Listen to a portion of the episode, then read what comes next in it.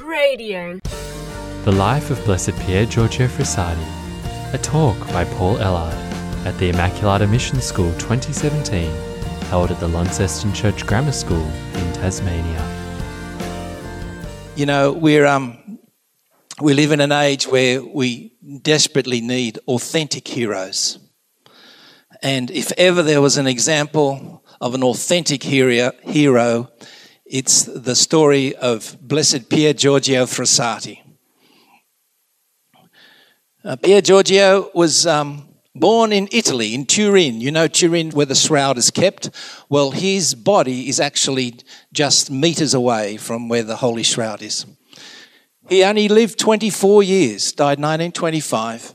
His feast day is 4th of July, and he was beatified in 1990 by uh, Pope John Paul II.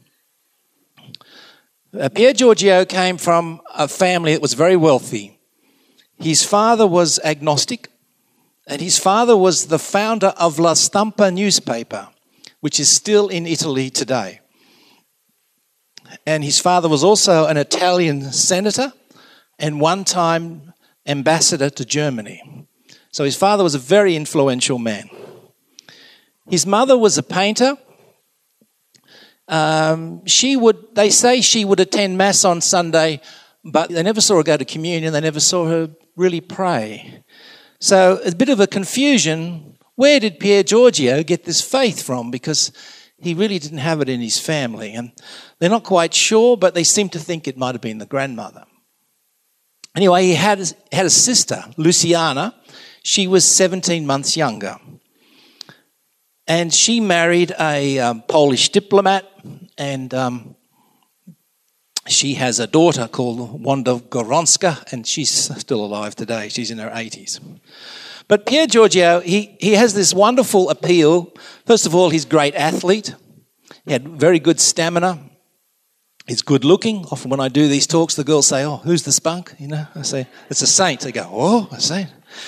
Um, passion for sports. He loved the mountains. He could ski. He loved arts and music. He drove a car. And he even smoked little mini Tuscan cigars.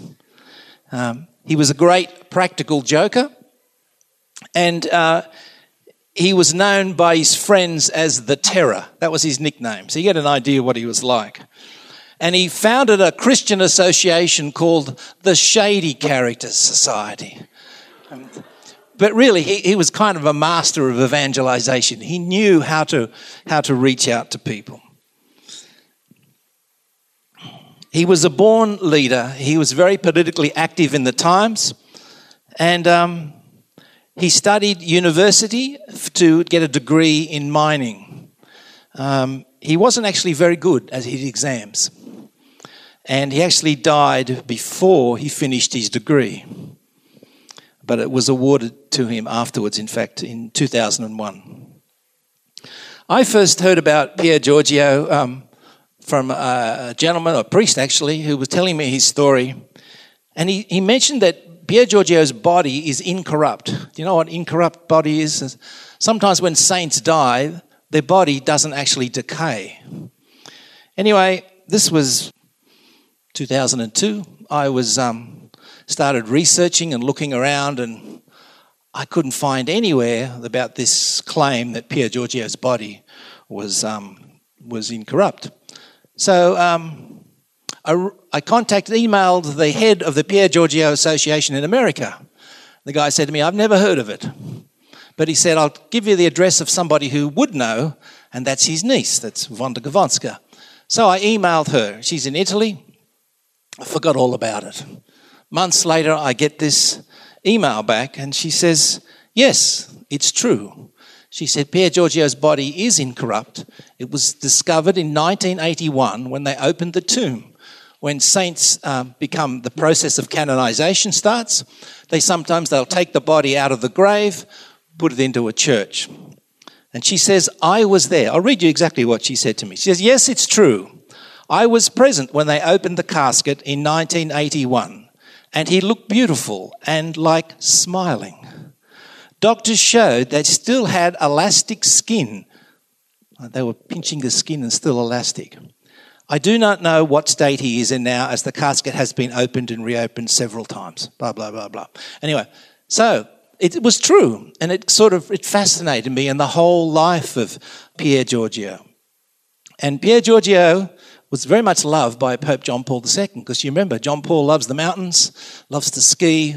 He had a real connection with Pier Giorgio. Pier Giorgio had a really deep spirituality that was based on charity. You think about it, he's, his parents, by the way, nearly divorced. It was a very unhappy marriage. His sister says it was a very unhappy marriage. His father was agnostic. Mother really wasn't wasn't really a committed person of faith. So, how, how does this happen? Well, he, 1918, he joined the St. Vincent de Paul Society to serve the sick and the needy.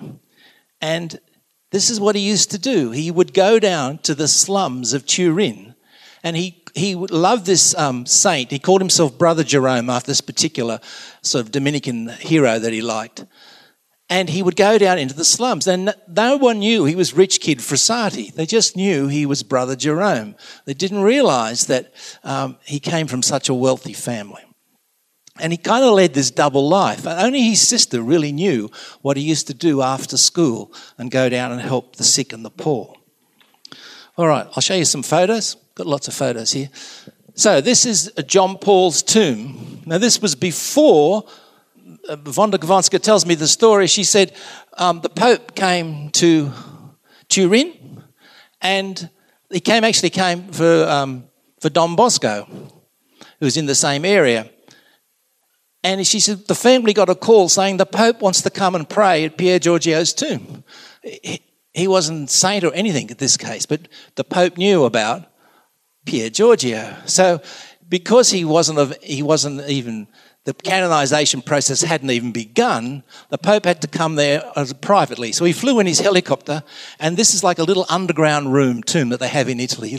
So he went down there, and Wanda said to me, he just knelt, put his head down.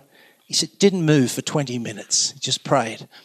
Anyway, it wasn't long after that that they opened the tomb and discovered that the body behind that wall was incorrupt. At this, even at this point, the Pope didn't know. Well, if he knew, he didn't tell anyone. But it's interesting how the Holy Spirit was prompting him to start this whole process.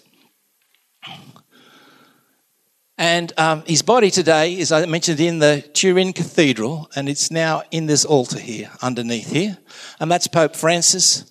Uh, recently, when the Shroud of Turin was on display, Pope Francis went there. The shroud's just sort of down here a little bit. um, Pope John Paul said, Behold the man of the eight Beatitudes, who bears in himself the grace of the gospel, the good news, the joy of salvation offered to us by Christ. So, you know, the, the famous Beatitudes, he calls him the man of the Beatitudes. I love these two photos. It's like he's 16 years old here. And here, this, he's always got this cheeky grin on his face. It wasn't until many years later I saw the full photo, I realized why he's smiling. He's got a girl either side of him, you know. Pierre Giorgio says, In prayer, the soul rises above life's sadness. He used to have these little gems that he used to share. He shared that with the housemaid, Esther. And, and that was the thing about Pier Giorgio. Whenever you met him, you talked to him for 10 minutes, they all said you felt like he was your special friend forever. There was some bond. He had this ability. So when he walked into the hospitals or anything like this, he would reach out to people, he'd hand out sweets, lollies, he'd gifts, talk to them, and straight away he befriended them. This is the family holiday home in Pollone in 1920s. So you can imagine that's a, that's a mansion in the 1920s. It's, um, it's still around today. It's uh, not quite in that condition, but uh, that's his sister, Pier Giorgio's sister, and that's her later in life. She only just, she lived to 105. She only died 2007. So in the year 2000, she was organizing with the Pope and the Vatican about Pier Giorgio's body. She was very active right up until her last years. She's actually, in, in Poland, she's actually considered a war hero. She was on the Nazi hit list. Um, uh, she's got a whole story on herself how she saved Jews from, um, from uh, from Hitler during the, um, the war years. Now, that's Pier Giorgio's parents. As I said, they were quite well off, particularly the father. And this is um, kind of gets you a sense of what Pier Giorgio would do. Amazed, people saw this young man in the streets of Turin helping the poor look for a home, dragging handcarts filled with their household goods. He would enter the most squalid houses and give away all the money he had so that he did not have enough money to take the bus home.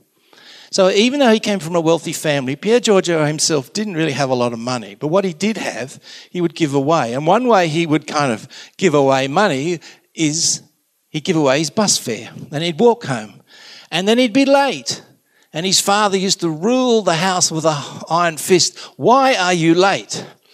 And uh, what used to frustrate him even more was Pier Giorgio in, in, his house, there's like this railing. And he'd sit on the rail and slide down, wouldn't walk down the steps, slide down, fly off at the end and hit him, hit the floor, right? And he'd take a couple of steps and it'd stop. And, and his father's getting frustrating. What is he doing? He's already keeping us late.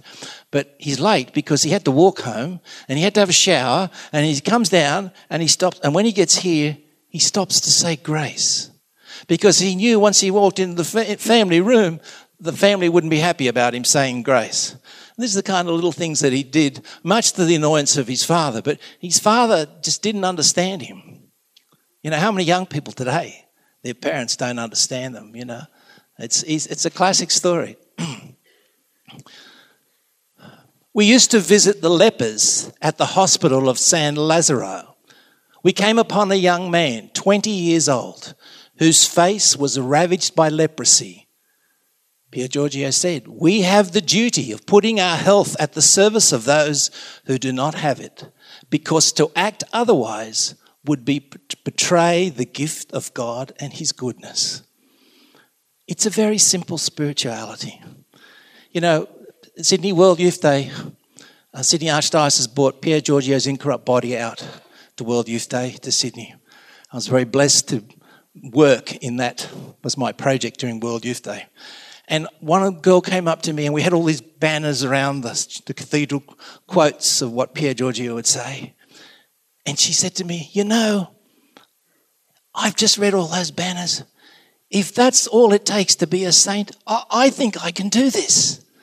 It's like Maddie was saying, I, I can be, I can be that saint. You know, and that's, and I heard that, I thought, wow, you know, that's, that's why Pier Giorgio has a way in his this, this simple life that he lived. Yet the Lord preserved his body as though to say, hey guys, look, this was special. You know? The poor and the suffering were his masters, and he was literally their servant, which he considered a privilege. There's a story of Luciana. She gave him 1,000 lira which in those days was a lot of money. So what he did was he said, I know a bank that gives a thousand percent interest. He split the money into two bits and he went down to the poor and donated it to two, two separate uh, organizations in his sister's name. So there's the humility kicking in. He would buy a dress for a child's baptism. He acted as godfather and helped the husband get a job when he came out of prison. It was the end of World War One, so there were a lot of injured servicemen coming, coming back home. He would help them get reunited with their families, get them back on their feet. He would visit the hospital for the physically and mentally handicapped. And he joined the Dominican lay order, third order. And once they asked him, Pier Giorgio, uh, you know, he goes down to the, the, slums of Turin and it was pretty, it was on the nose, some of these places, right? And they said, How do you overcome the revulsion at the nauseating smell? And Pier Giorgio says, Don't ever forget that even though the house is sordid, you are approaching Christ. He could see Christ in everybody, even those who were smelly and broken. Remember what the Lord said The good you do to the poor is good done to me. Now, get this. This is a line from a 16 year old kid. All around the sick and all around the poor, I see a special light which we do not have. Wow. Wow. You can write that and meditate on that. That's really profound. Pier Giorgio says, We will never be true, truly Catholic unless we conform our entire lives to two commandments that are essential to the Catholic faith to love the Lord your God with all your strength and to love our neighbor as ourselves. Heard it before, it's not rocket science, but when you live it, miracles happen. Pier Giorgio, he um, there's lots of photos, hundreds of photos of Pier Giorgio. It's amazing because his um, his sister was into photography, and um, so they just it was a kind of a new thing then. But we've got all these wonderful treasures of, of Pier Giorgio there. He was um, politically active. He stood against fascism and, and Mussolini. He even once got arrested in a, in a, in a street protest march. And he was noisy. he was noisy. Him and his mates would walk down the street and they'd be singing their heads off and carrying on. People literally open the, do- the doors and tell them to shut up because they were so loud. They'd come into church and they're just noisy and rowdy.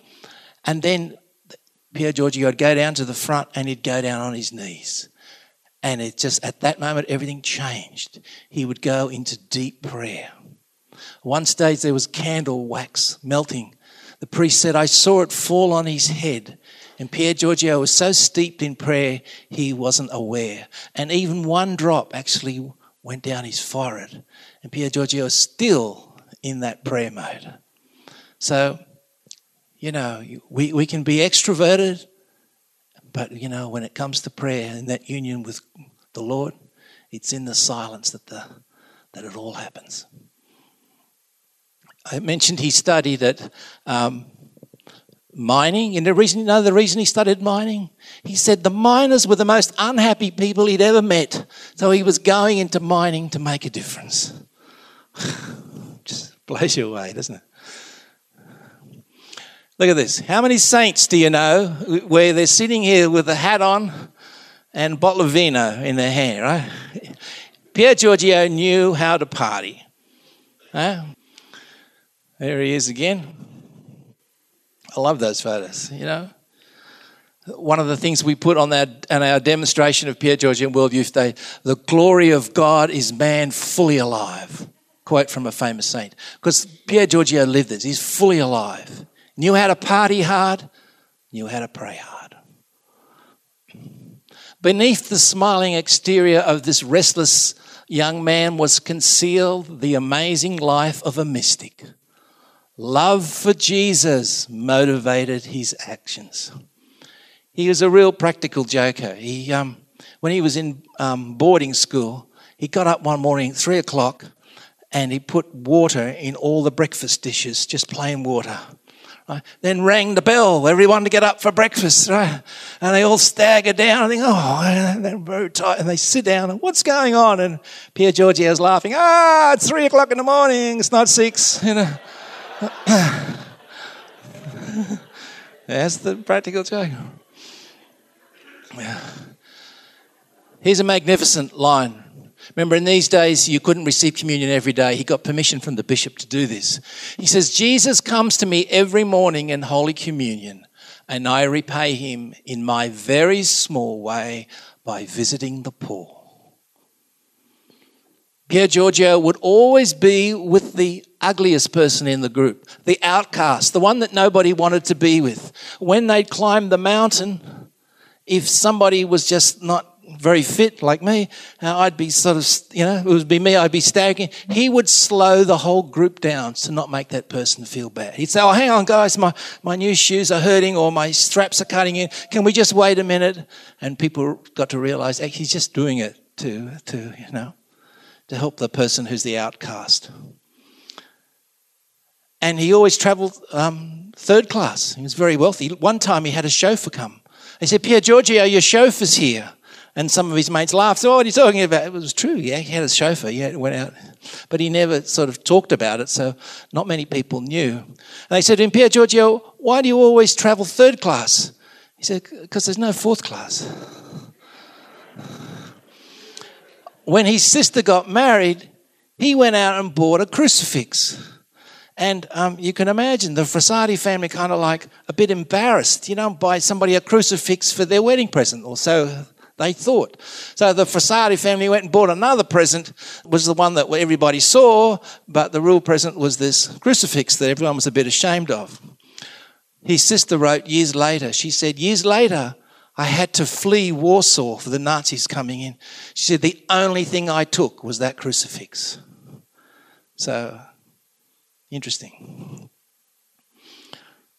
Oh, now I mentioned about his father. This is a letter from Pier Giorgio's father to his son. This is what he says. You must persuade yourself, dear Giorgio, that life needs to be taken seriously. The way you behave will not do for yourself or your family, who care about you and are very distressed by all these things that happen too often and are painfully and monotonously repeated. I have little hope that you will change, although you really need to change immediately. Take things in an orderly way. Always think seriously about what you should do. Have a little perseverance. Sounds like my dad. Do not live by the day as thoughtlessly as any blockhead. If you care a little about your family, you must change. I am very upset. Very, very upset. So that's, um, you can see that uh, his father didn't really understand him at all. And Luciana then wrote this story looking back on all of this. And she writes, But no one tried to know him, not even our mother, at whom Pier Giorgio looked with great tenderness and perhaps despairing pity. Because she used to just come to the meal table and sob and cry, and it's really a tragic story. It never occurred to her, for example, to inquire further into the real reason he came late to meals. He had run home to save the tram money and arrived so sweaty that he had to change his shirt before he sat down to table.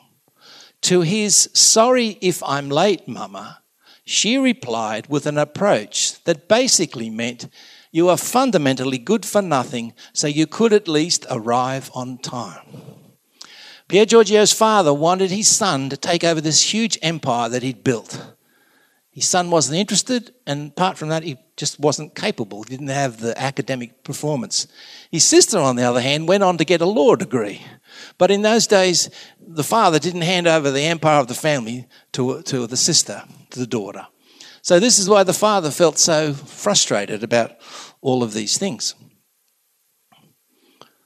There's some shots of Pietro. Oh, this bicycle, the wonderful story of this bicycle. He, had this, he used to ride it everywhere. He used to ride from um, Turin to Pollone, 90 kilometers. I drove it and was exhausted. He used to ride it on this bicycle all the time.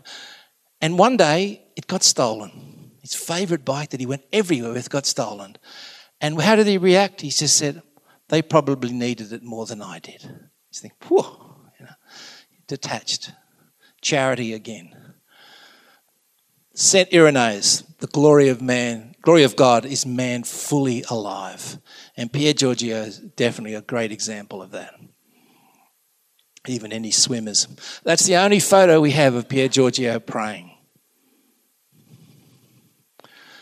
Pier Giorgio, at 22 years of age, said this I urge you with all the strength of my soul to approach the Eucharistic table as often as possible.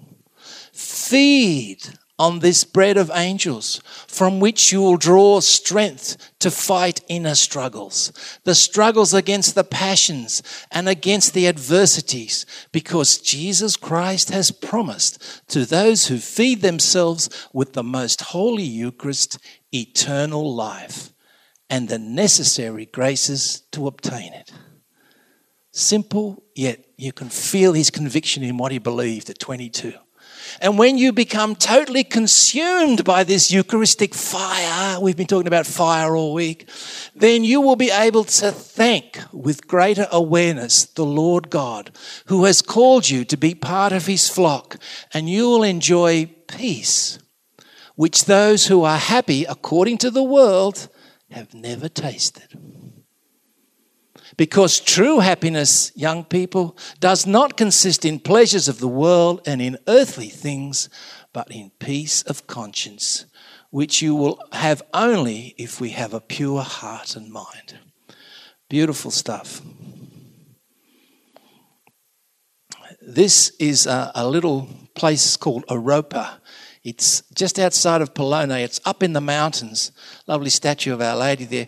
Pier Giorgio used to get up, and his, his family weren't too fussed about him with his faith and going to Mass and what. So, what he used to do was he'd tie a rope around his foot and throw it out the window. And he'd have the maid come and pull it to wake him up early in the morning. He'd get up in the morning, he wouldn't go down the staircase, he'd climb out the window. There was a big tree outside his window. He'd climb out the window, get onto the tree and go down, and then go up to this church, 500 metres above uh, where he, in, in, in altitude, where he is. He'd go to Mass and in Rosary and be back by 8.30 in the morning. And no one knew this is what he used to do every morning. That's what you call commitment. By his example, this is Pope uh, John Paul II, by his example, he proclaims that a life lived in Christ's Spirit, the Spirit of the Beatitudes, is blessed, and that only the person who becomes a man or a woman of the Beatitudes can succeed in communicating love and peace to others. He repeats that it really is worth giving up everything to save the Lord. He testified that holiness is possible for everyone, even Maddie and even me. Right? And that the, only the revolution of charity can enkindle the hope of a better future in the hearts of people. Okay, his father um, went to Germany. He was the German ambassador. And there's a story about it was freezing cold. It was 12 degrees below zero. Pier Giorgio had this magnificent coat that you see him wearing there. He came home one day and he wasn't wearing it. His father says, Where's your coat? He said, I gave it away. His father hit the roof. What do you mean you gave it away? He said, Dad, I met this guy. He, he, he didn't have a coat. And his father said, Wah! right? You can imagine what his father said. And he said, but dad, it was cold. and his dad saying, yes, that's the reason why you shouldn't give it away. But Pierre Giorgio is always thinking of other. He's thinking of other people. His, his, father couldn't understand. Here he is, he's the ambassador. You can imagine there's all flowers all around the, the, the embassy. And his son's taking the flowers out of the vases, right? And what are you doing? He didn't realize he's taking them down to put them on the graves of the poor people. It's amazing. All right. Every story's got to have a love story. Pierre Giorgio's got a love story. That's that photo I told you he's standing between two women, right? Actually, this was the woman he loved, this woman here. But you know what? She never knew it. She never knew that he loved her because she, she wasn't one of the society girls. Anyway, he decided that he really wanted to sort of reach out, but his sister knew a mutual friend. So he tried to say, Well, can you arrange something? But he knew that his mother would never approve of this relationship. And so he said, What's the point of, of destroying one family to build another? Now, today we'd probably say, uh, I'm not sure about that decision, but it was providence because six months later he was to die. But just go through, the, appreciate the struggle that this poor guy went through. Yesterday evening, this is his sister writing, he came to me with his great black eyes and told me he was in love with the girl that I know. Of course, I said nothing to Mama because it would be the final blow. Poor boy, it was moving to hear him speak. I told him to try not to see her. He told me he'd already tried and added, If I go to the mountain on Sunday, she'll be there too. How can I not go? Should I telephone her? Write to her? The poor boy, I looked at him and realized it needed all his goodness, all his uprightness to act that way. And we read that in his own writings, this really was a very, very painful time for him. But he really embraced it and he hung in there and he got through to the other side. Well, he came to eternity. We're going to push on a little bit. Um, There's them having a picnic, Pierre Giorgio and Laura. She never knew he was he even liked her until after his death, and a priest wrote this in a book. And Wanda tells me actually her family got a bit annoyed, or she got a bit annoyed because she didn't want to be patronized as, you know, the one not good enough for Pierre Giorgio. But um, this is a classic, one of my favorite quotes of Pierre Giorgio. You ask me whether I am cheerful. How could I not be so long as my trust in God gives me strength? We should always be cheerful. Sadness should be banished from all Christian souls. Did you catch that? Let's expand on it. For suffering is a far different thing from sadness, which is the worst disease of all. It is almost always caused by lack of faith. So Pier Giorgio separates sadness from suffering. The purpose for which we have been created shows us the path which we should tread, perhaps strewn with many thorns, but not a sad path even in the midst of intense suffering, is one of joy. Incredible. All right. The higher we go, the better we shall hear the voice of Christ. Verso alto was um, he loved his mountain climbing. There's some shots of his ski gear. I don't think I'd like to ski in those boots, but anyway, that's that's the way they did. We even found photos of Australian stamp collection. How's that? So he was thinking of us. Do you know Pier Giorgio came to Sydney before he went to Rome, his body? Hey, that's, that's really a first. There's his rosary beads. um, now, what's his secret? I'm going to tell you Pier Giorgio's spiritual secret. Are you ready for this? this is his best mate talking, I would not hesitate to say that the secret of Pier Giorgio's spiritual perfection is to be found in his devotion to Mary. A day never passed that did not find him at the feet of his heavenly mother with his rosary, his favorite prayer, entwined in his fingers. And you know what? The Sisters of the Immaculata, you reckon they're pretty special? You know why they're special? Because they have the same secret Eucharistic adoration and devotion to Mary. If you want to go to the heights of spirituality, there's the hint, there's the secret, and they're very happy to share it with you this week. Let's push on. Um, my favorite quote to live without faith, without a patrimony to defend, without a steady struggle for truth, that's not living but to plod along.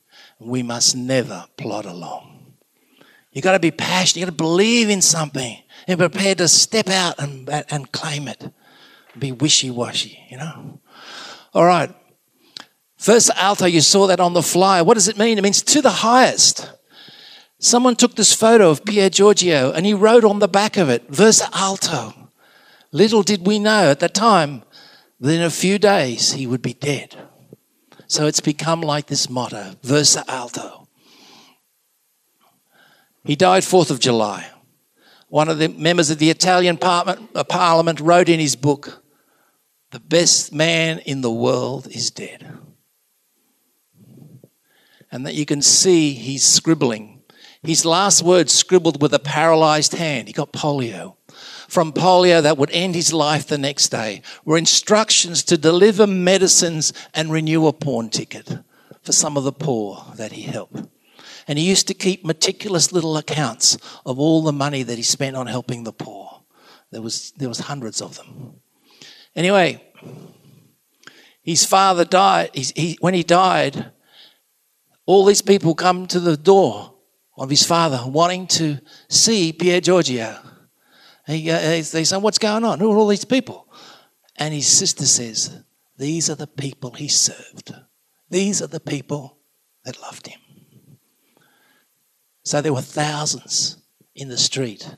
Yeah, there was some politicians and stuff, but most of them were from the slums of Turin.